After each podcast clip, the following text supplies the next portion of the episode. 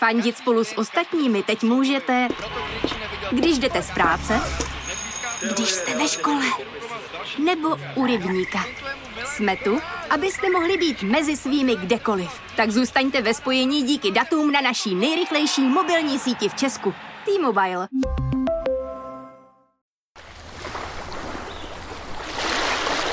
Týden ve znamení jednání o letní sezóně i cestování obecně. Ministerstvo zahraničí mělo napilno. Poslední dny jednalo s různými státy Evropy o otevření hranic. A vypadá to nadějně. Češi se v létě nejspíš podívají nejen do sousedních států a Chorvatska, ale i třeba do Řecka. V dnešním díle Checkpointu se tak trochu podíváme do zákulisí ministerských jednání. Zjistíte také, jaká opatření na turisty čekají v Řecku a jak zavřené hranice vnímají třeba Slováci. No a odpovíme si i na to, jak se k otevírání hranic staví Evropská komise. To, co se děje doma, vám řeknou naši kolegové. S námi se podíváte ven, za hranice. Z Pražského Smíchova, kde sídlí seznam zprávy, vás zdraví Jolana Humpálová a Eva Soukeníková. Máme asi 10 minut na to, abychom rozebrali podle nás to nejzajímavější z aktuálního světového dění. Začíná podcast Checkpoint. Dnešní díl bude takový mix mezi světovým a domácím děním přece jenom. Budeme se věnovat cestování Čechů do zahraničí. A to nejen o letní sezóně a o tom, jestli budete moct vyjet eh, na pláže a ohřát se, ale taky třeba o tom, jak to dopadá na, na lidi žijící v těch zemích. Ale samozřejmě nejprve si schrneme to, co se stalo za poslední týden ve světě a podíváme se na nekoronavirová fakta zejména. Americký prezident Donald Trump se rozhodl sám sobě nasadit lék proti malárii, aby se ochránil před koronavirovou nákazou a odborníci se proti tomu ostře vymezují. Hydroxychlorochin, tedy látka, která pomáhá na malárii, nemá prokazatelný účinek na COVID-19. Trump se ale rozhodl, že to je spásná vakcína a už více než týden látku, mimochodem se silnými vedlejšími účinky, bere. Ve slovenském Pezinku se odkrývaly další důkazy spojené s vraždou novináře Jána Kuciaka a jeho partnerky Martiny Kušnírové. Tento týden se u soudu mimo jiné začala číst komunikace s četovací aplikace Trýma mezi dvěma obviněnými, Marianem Kočnerem a Alenou Žužovou. Maďarský parlament odhlasoval změnu v zákonu, která zakazuje úřední registraci změny pohlaví a právní uznání nové identity transgender osob. A to i přes protesty ozývajících se ze zahraničí. Podle novely teď musí být v dokladech i na matrice uvedeno biologické pohlaví na základě zrození a genomu. Podle lidskoprávních organizací takové rozhodnutí odporuje mezinárodním i národním závazkům země dodržování lidských práv. Podrobnější informace najdete v rubrice Středoevropský deník na Seznam zprávách. No a ve východoafrickém Burundi se ve středu konaly prezidentské i parlamentní volby. Výsledky během výroby checkpointu ještě nebyly známy. Jasné ale je, že po 15 letech končí prezident Pierre Nkurunziza, který však obdrží speciální titul zasloužilého vůdce, luxusní vilu a odstupné 540 milionů dolarů.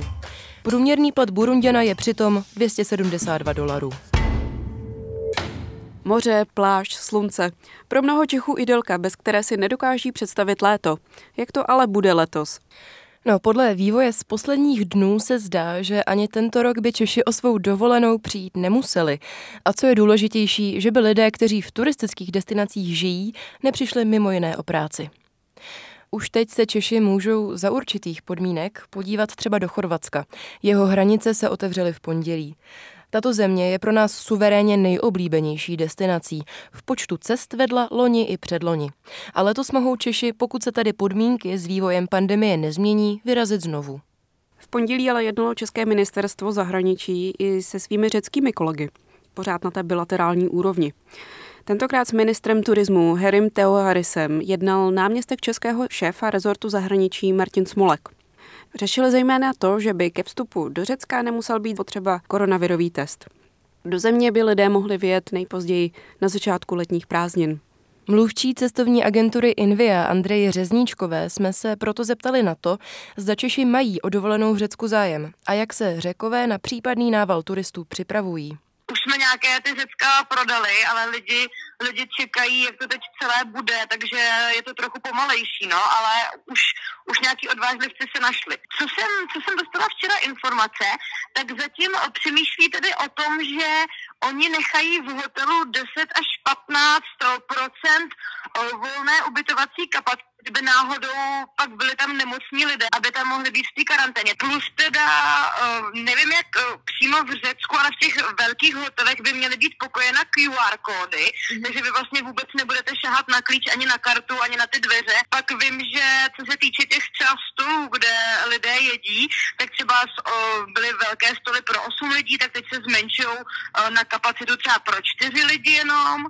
Pak tam jsou teda různě ty plexiskla na těch plážích. Otázkou, třeba i pro nás, ale je, jak to bude s turistikou v případě, že lidé nebudou chtít cestovat do tradičních dovolenkových destinací.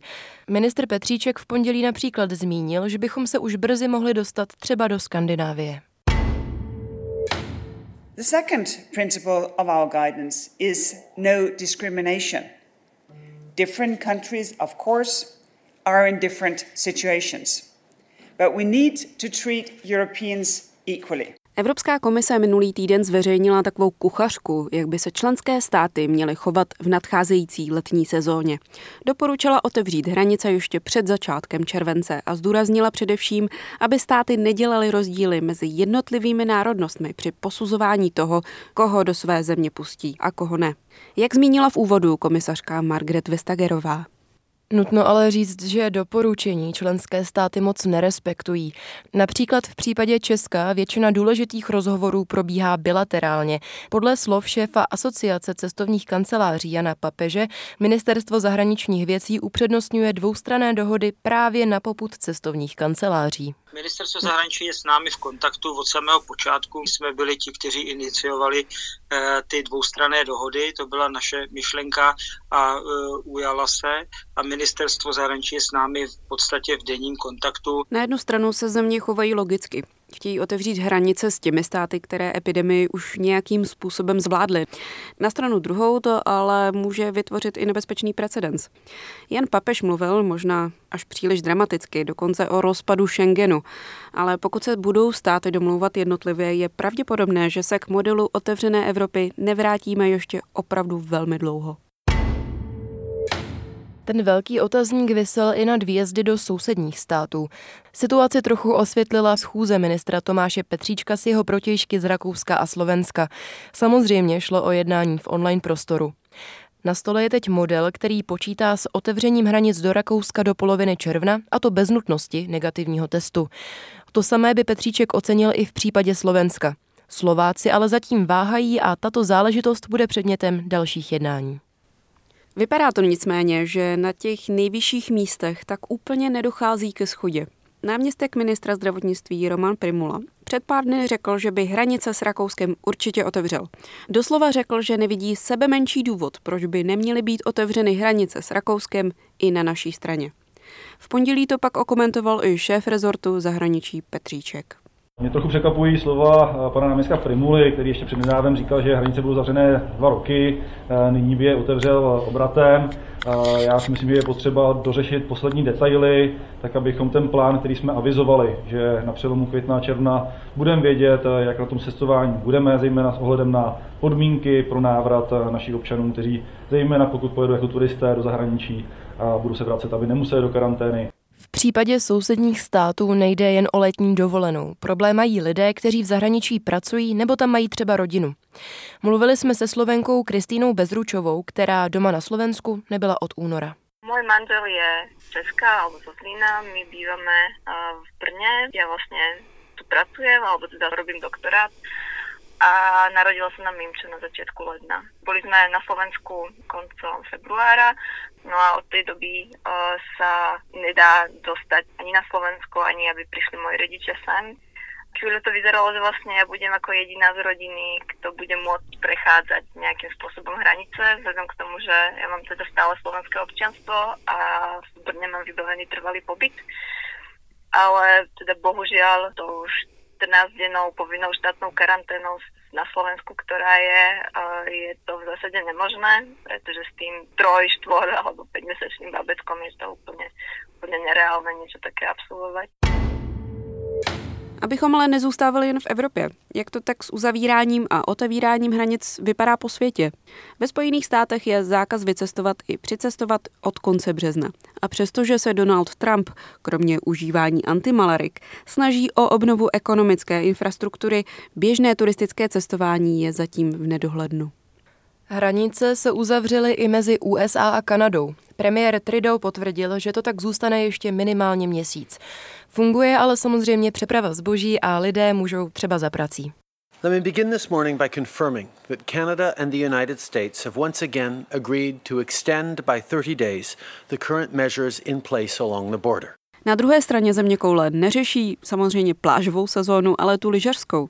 Nový Zéland chce vleky spustit během pár týdnů a právě kvůli pomoci turismu chce premiérka Jacinda Ardennová obnovit cestovní spojení mezi Novým Zélandem a Austrálií. No a třeba v Jižní Koreji mají podobný systém státní karantény jako na Slovensku. Přeci jen je to ale, když nepočítáme tedy Severní Koreu, se kterou má její jižní soused hranice uzavřené neustále, víceméně ostrov, který závisí i na spuštění letecké a vodní dopravy. Zajímavostí třeba je, že Česká republika jedná s Jižní Koreou o obnovení letecké přímé dopravy.